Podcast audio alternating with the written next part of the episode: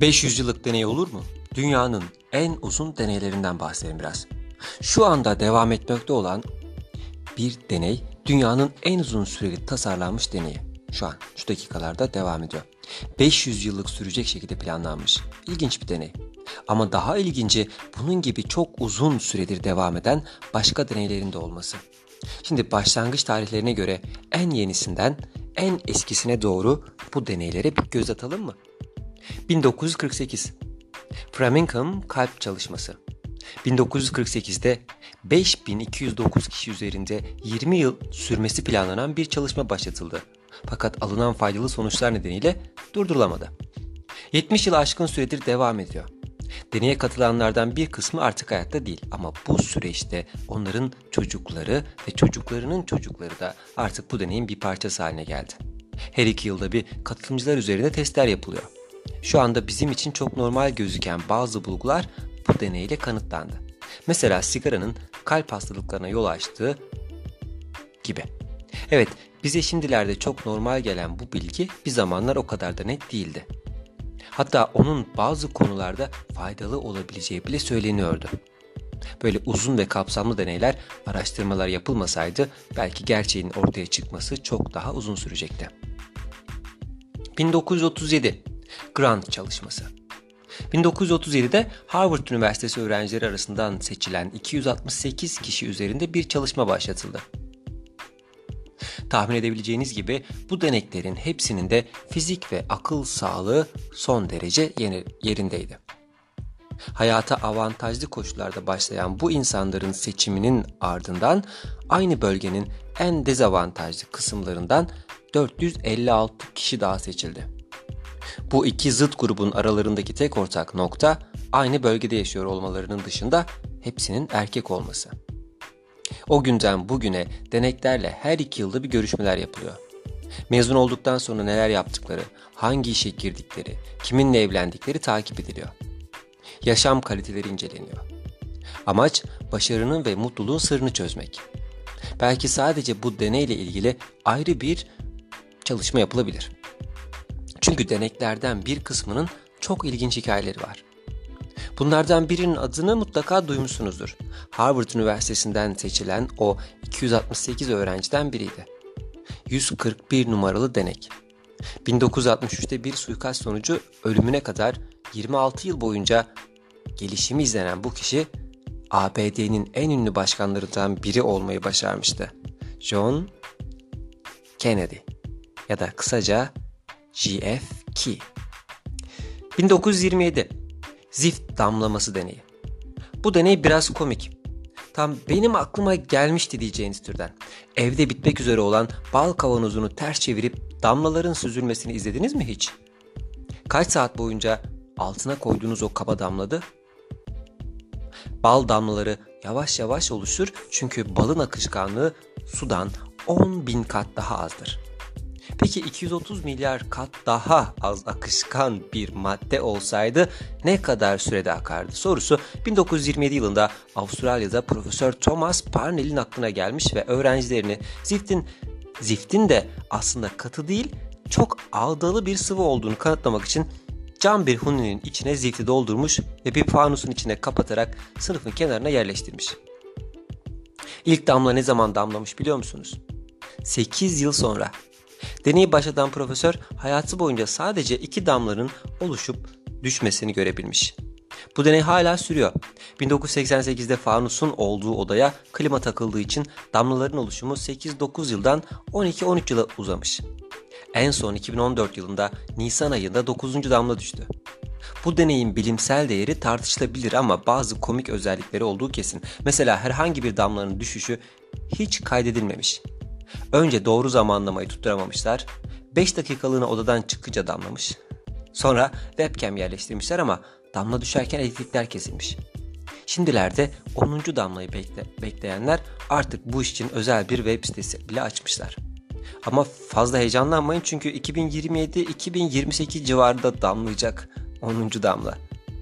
Bu deney daha önceki bir videomda bahsettiğim gerçeği de adeta kanıtlar gibi çünkü sonradan anlaşıldı ki aynı dönemde dünyanın birçok uzak başka bölgelerinde başka zift damlası deneyleriyle düzenlenmiş. bin dokuz yüz kırk dörtte Dublin'den başlatılan bir deneyde kırk altı yıl sonra ilk kez bir damlanın düşüşü kaydedilebilmiş.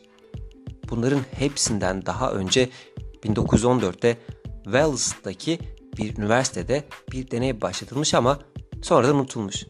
Nihayet böyle bir deneyin başlatıldığı yeniden keşfedilmiş fakat gördüğünüz gibi yüz beş yıl önce başlatılan bu en eski deneyde hala tek bir damla bile oluşmamış. Kullanılan ziftin akışkanlığı diğerlerinden çok daha az olduğu için ilk damlanın bin yıl kadar sonra düşmesi bekleniyor.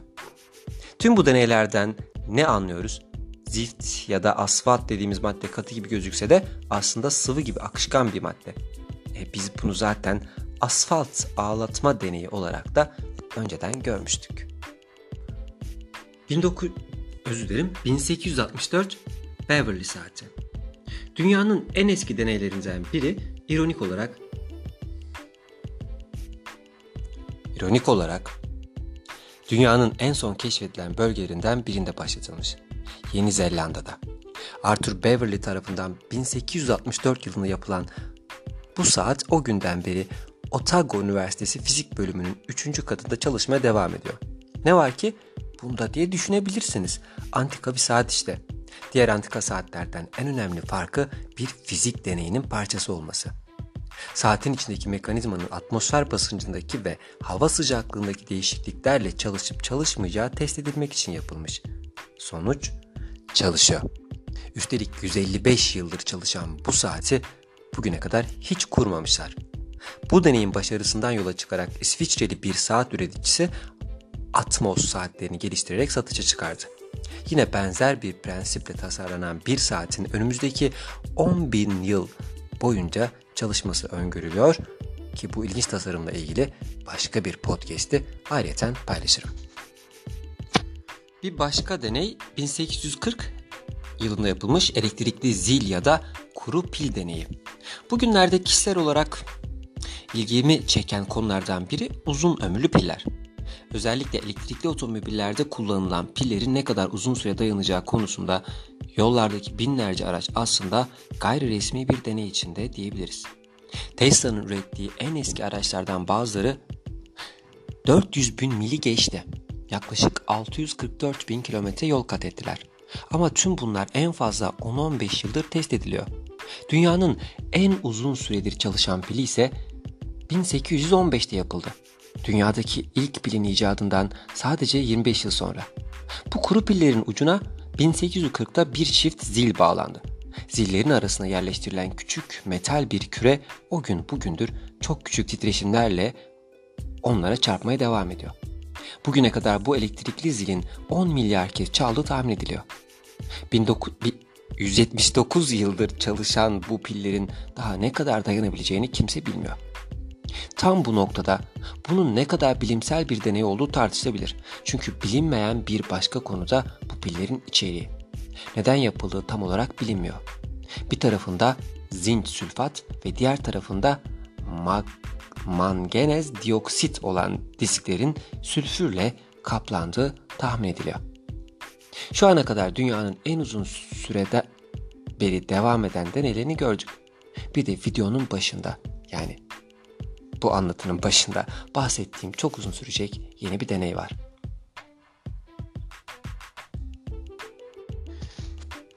iki bin on dört yılında başlamış beş yüz yıllık mikrobiyoloji deneyi. Bu deney beş yıl önce iki bin on dörtte başladı ama beş yüz yıl sürmesi planlanıyor. Deney için sekiz yüz küçük şişenin içine bakteriler yerleştirildi. Şişelerin yarısı kurşunla kaplandı. Kutulara konularak radyasyon ve kozmik ışıklardan korunması sağlandı. Hazırlanan iki kutudan biri Edinburgh Üniversitesi'nde saklanırken diğeri Londra Doğa Tarih Müzesi'ne gönderildi. iki bin otuz sekiz yılına kadar yani ilk yirmi dört yıl boyunca her yılda bir kutu bu kutulardan üçer şişe açılarak içindeki bakterilerin ve onların D N A'larının durumu göz- gözlenecek. Daha sonra şişeler her yirmi beş yılda bir açılmaya başlanacak. Şişelerin olduğu kutularda onları açacak kişilere bırakılmış talimatlar var. Yani az önce bahsettiğim elektrikli zil deneyinde kullanılan pillerin iç yapısının bilinmemesi gibi durumlardan ders çıkartabilmişiz. Demek ki o deneylerde bir işe yaramış. Bu deneydeki talimatlarda ilk yazılan şey şu. Bu talimatları o zamanın bilim dili ve teknolojisine göre güncelle. Çok mantıklı.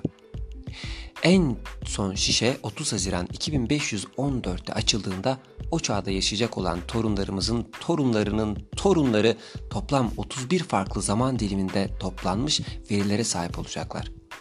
Dünyanın gelmiş geçmiş en uzun süreli tasarlanan deneyi bu. Aynı zamanda uzun süreli deneylerin yapılış amacından bağımsız olarak işe yaradığının da bir kanıtı. Çünkü zaman geçtikçe ve o deneyler devam ettikçe bunu gören bizim gibi yeni nesiller yapılan hatalardan bir şeyler öğrendi. Ve şimdi sonuçlarının bize hiçbir faydası olmayacağını bile bile bizden on beş nesil sonrasına faydası olabilir belki düşüncesiyle deneyler tasarlamaya başladık. Geleceğe bırakabileceğimiz en değerli miras da bu değil mi zaten? Yaşamın en iyi kullanımı onu kendisine açacak bir şey için harcamaktır. Evet, bu bölümde Barış Özcan'ın beş yüz yıllık deney olur mu? Dünyanın en uzun deneyleri videosunu seslendirdik.